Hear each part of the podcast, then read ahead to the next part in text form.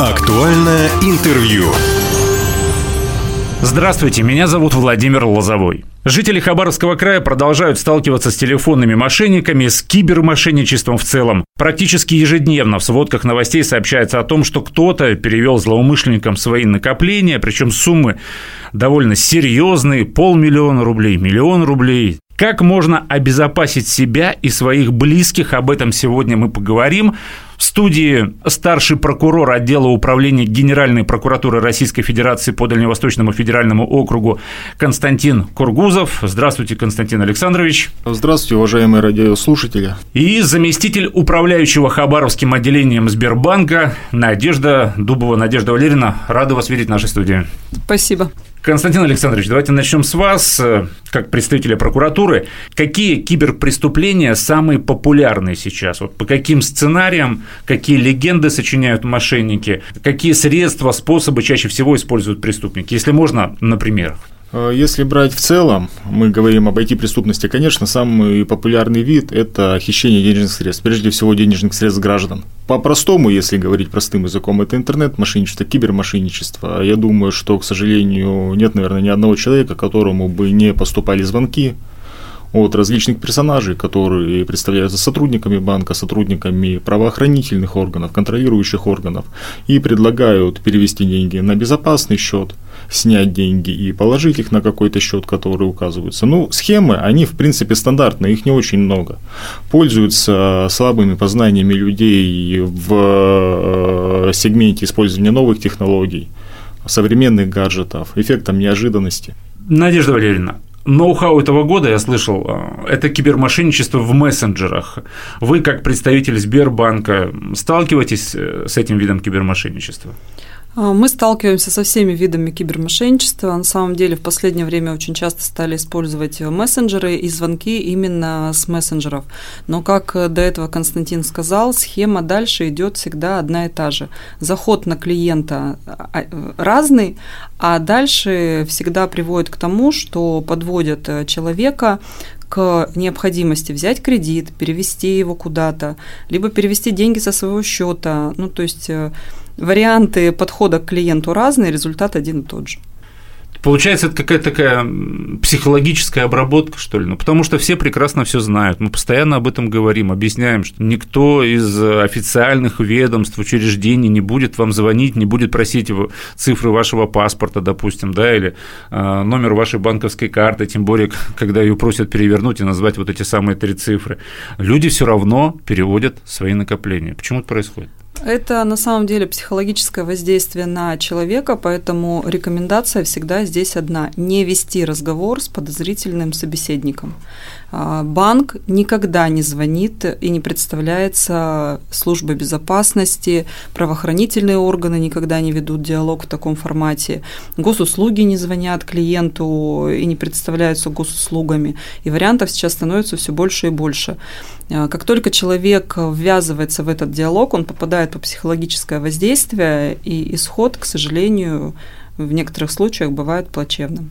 То есть можно сказать, что чаще всего причиной того, что люди остаются без своих накоплений, является не подбор каких-то паролей. Ну, мы об этом еще поговорим, да, но тем не менее. Как правило, это социальная инженерия, так называемая, да, когда ты сам, собственно, рассказываешь все те секреты, которые рассказывать не надо, и остаешься без денег. Все правильно, да. И здесь есть э, некоторые правила, которые необходимо соблюдать э, любому гражданину. Мы много говорили, когда появились банковские карты, что нельзя носить банковские банковскую карту вместе с пин-конвертом. Сейчас пин-конверт с пин-кодом от карты мы уже, в принципе, не выдаем. А, мы меняем его в момент, когда клиент получает карту, и этот пин-код знает только он в своей голове.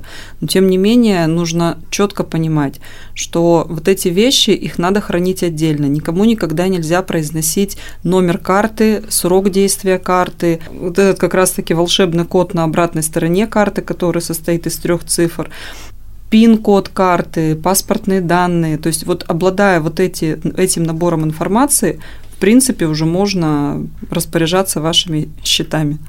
Константин Александрович, используются ли в мошеннических схемах э, так называемые биометрические данные? Как-то регламентировано законом вот использование биометрии? Ну, использование биометрии, безусловно, законом регламентировано, и организации, которые обрабатывают такие данные, они несут ответственность за утечки персональных сведений граждан. Это точно так же, как данные паспорта, данные иных личных документов. По поводу биометрии, ну, по крайней мере, я таких эпизодов сейчас назвать не могу. Угу. Как уже было сказано, ну, тут вопрос в том, что злоумышленники, они ориентируются на массовый охват. А зачем усложнять, э, пытаться получить доступ к биометрическим данным, когда можно просто осуществлять массовые звонки? И, к сожалению, обязательно, как показывает практика, кто-то попадется на это. Тут на самом деле нет ничего комичного. Я думаю, что любого человека при тех или иных обстоятельствах можно ввести в заблуждение. И я согласен, что самая удачная стратегия – это прекратить разговор, успокоиться, позвонить своим близким родственникам. Позвонить, самому позвонить в правоохранительные органы, позвонить э, в банк сотрудникам банка и убедиться, что либо с деньгами все в порядке, либо если что-то происходит, то, я думаю, совместно будут выработаны уже меры, как их сохранить. На самом деле, как я уже сказал, не нужно заблуждаться о том, что ты самый умный. Любого человека могут обмануть при тех или иных обстоятельствах, я повторюсь. Чтобы этого избежать, просто нужно быть осторожным. Естественно, те, кто хотят похитить денежные средства, они понимают, что человек, позвонив родственнику, он убедится, что его обманывают. Поэтому они говорят, что он недоступен, что ему нельзя звонить, что нельзя обращаться к сотрудникам банка, нельзя никому об этом рассказывать, а слушать только то и делать только то, что говорит голос по телефону. Конечно же, это полный бред, и еще раз повторюсь, не нужно принимать скоропалительных решений.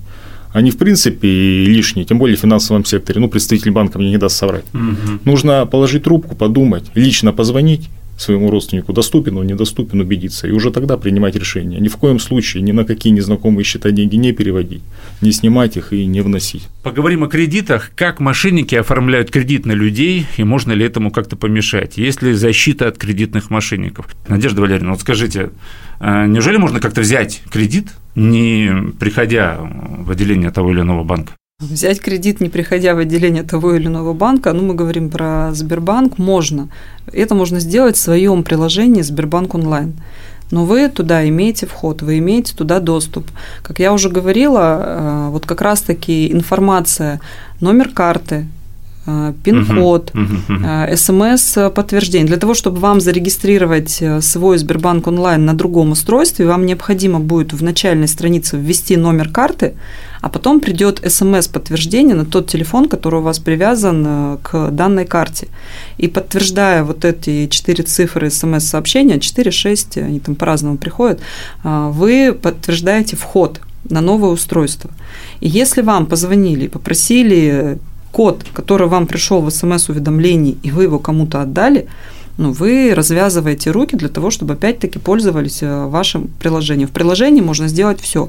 Оформить кредит, э, перевести средства с ваших карт на карты других пользователей и так далее.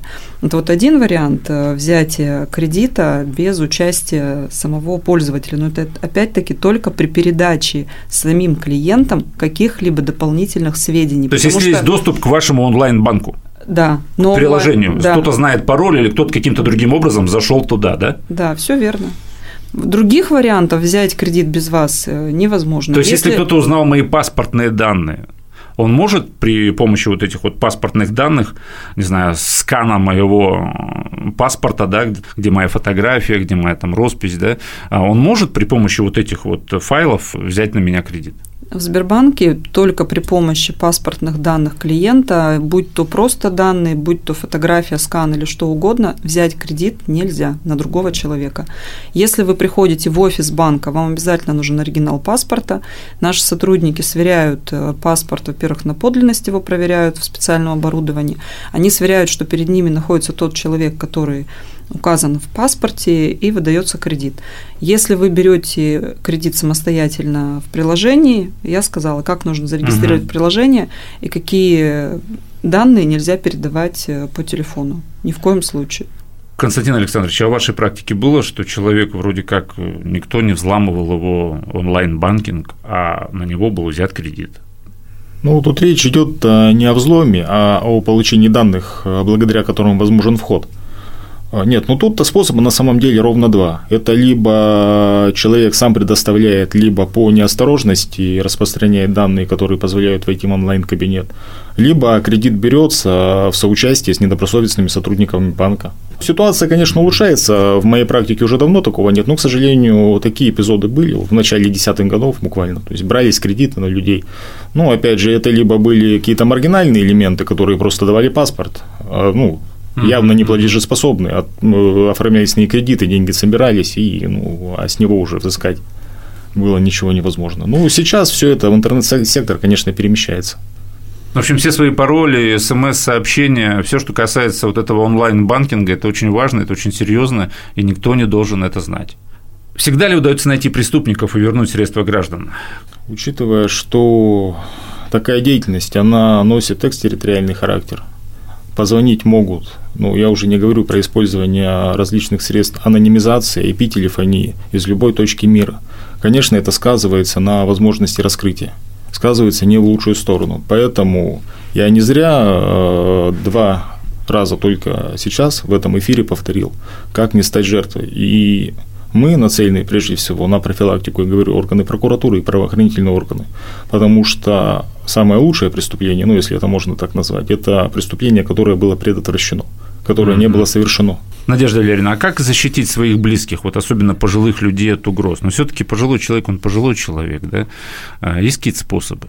А, но на самом деле профилактическая работа – это одно из основных, и каждый а, человек должен думать о своих родителях, о своих близких. Тот пример, который вы рассказывали mm-hmm. про свою маму, это вот самое действенное, что может быть, потому что они находятся как раз под э, психологическим давлением, и иногда они а, не очень понимают, что они делают.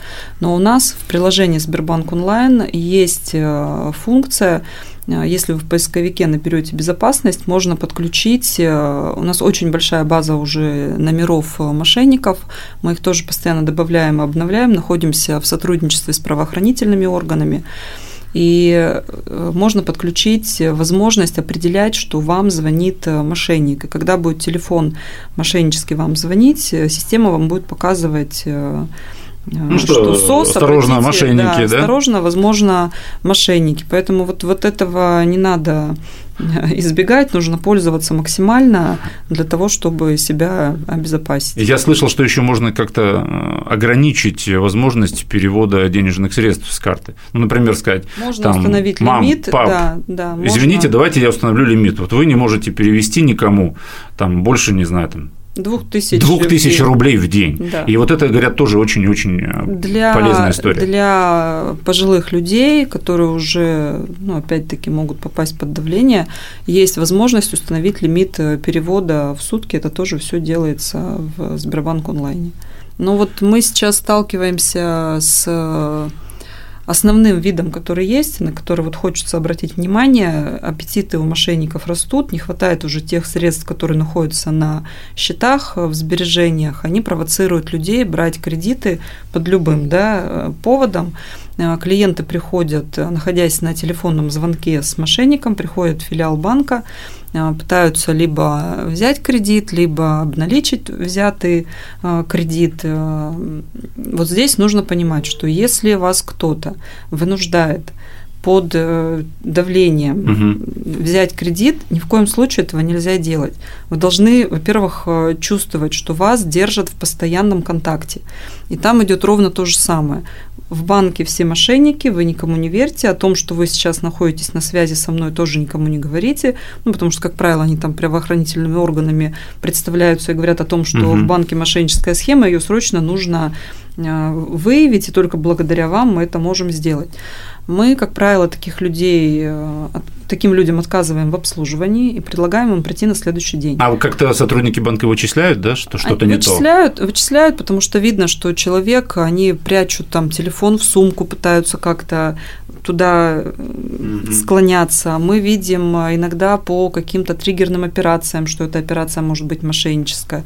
Видим по поведению людей, что они очень тревожные. Иногда они приходят в сопровождении третьих лиц. Ну, то есть есть у нас определенный набор уже для себя вещей, по которым мы понимаем, что человек, скорее всего, находится под давлением.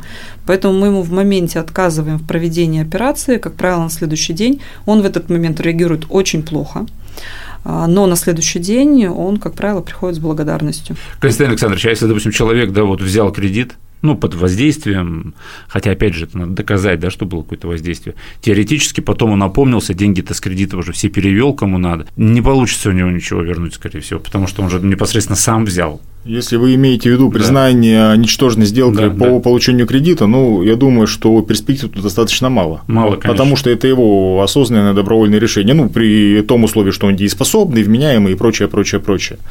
И ну, тут единственный шанс – это установить тех лиц, которыми были похищены денежные средства, и с них уже взыскивать эту сумму. В завершении разговора, Константин Александрович, давайте еще раз э, повторим, наверное, какие правила кибербезопасности просто важно знать любому современному человеку, ты как представитель прокуратуры.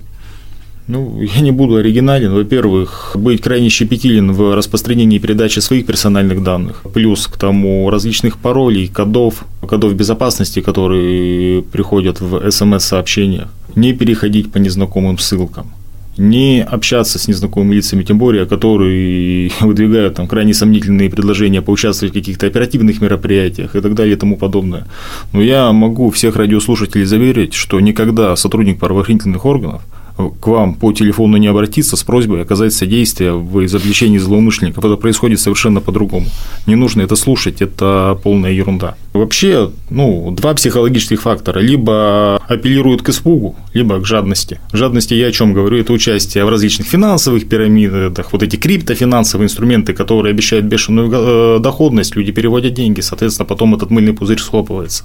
Надежда Валерьевна, есть вам что дополнить? Есть что дополнить. Мы много говорим о том, что пароли должны быть сложные, пароли должны меняться, и это обязательное условие. Ни в коем случае, как мы уже говорили ранее, нельзя ввязываться в этот диалог, потому что можно попасться на удочку. И, наверное, здесь можно порекомендовать все-таки с кем-то посоветоваться. Всегда помнить о том, что нужно с кем-то об этом срочно поговорить. Если вас не отпускают со звонка, это первый признак того, что с вами не просто так хотят поговорить, а вас, вас хотят ограбить. Помните, был такой сериал «Спрут», да, с Микелем Палачи, да, вас держат прям щупальцами полностью, чтобы вы не отключились, никому не перезвонили. Тоже задача, да, с той стороны. Да, банк никогда не звонит, не представляется, как я говорила ранее, безопасностью или еще кем-то не, не просит уж тем более какие-то персональные ваши данные банку, они ни к чему. Все данные, которые нам необходимы, они у нас есть, а те данные, которые используют мошенники, банку они не нужны, такие как э, пин-коды, дополнительная информация по карте, информация с смс-уведомлений. Банку эта информация не нужна.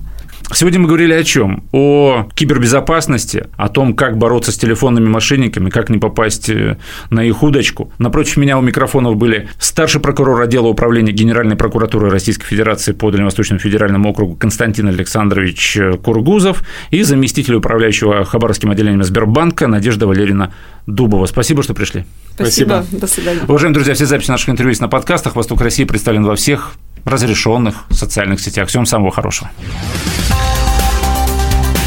Актуальное интервью.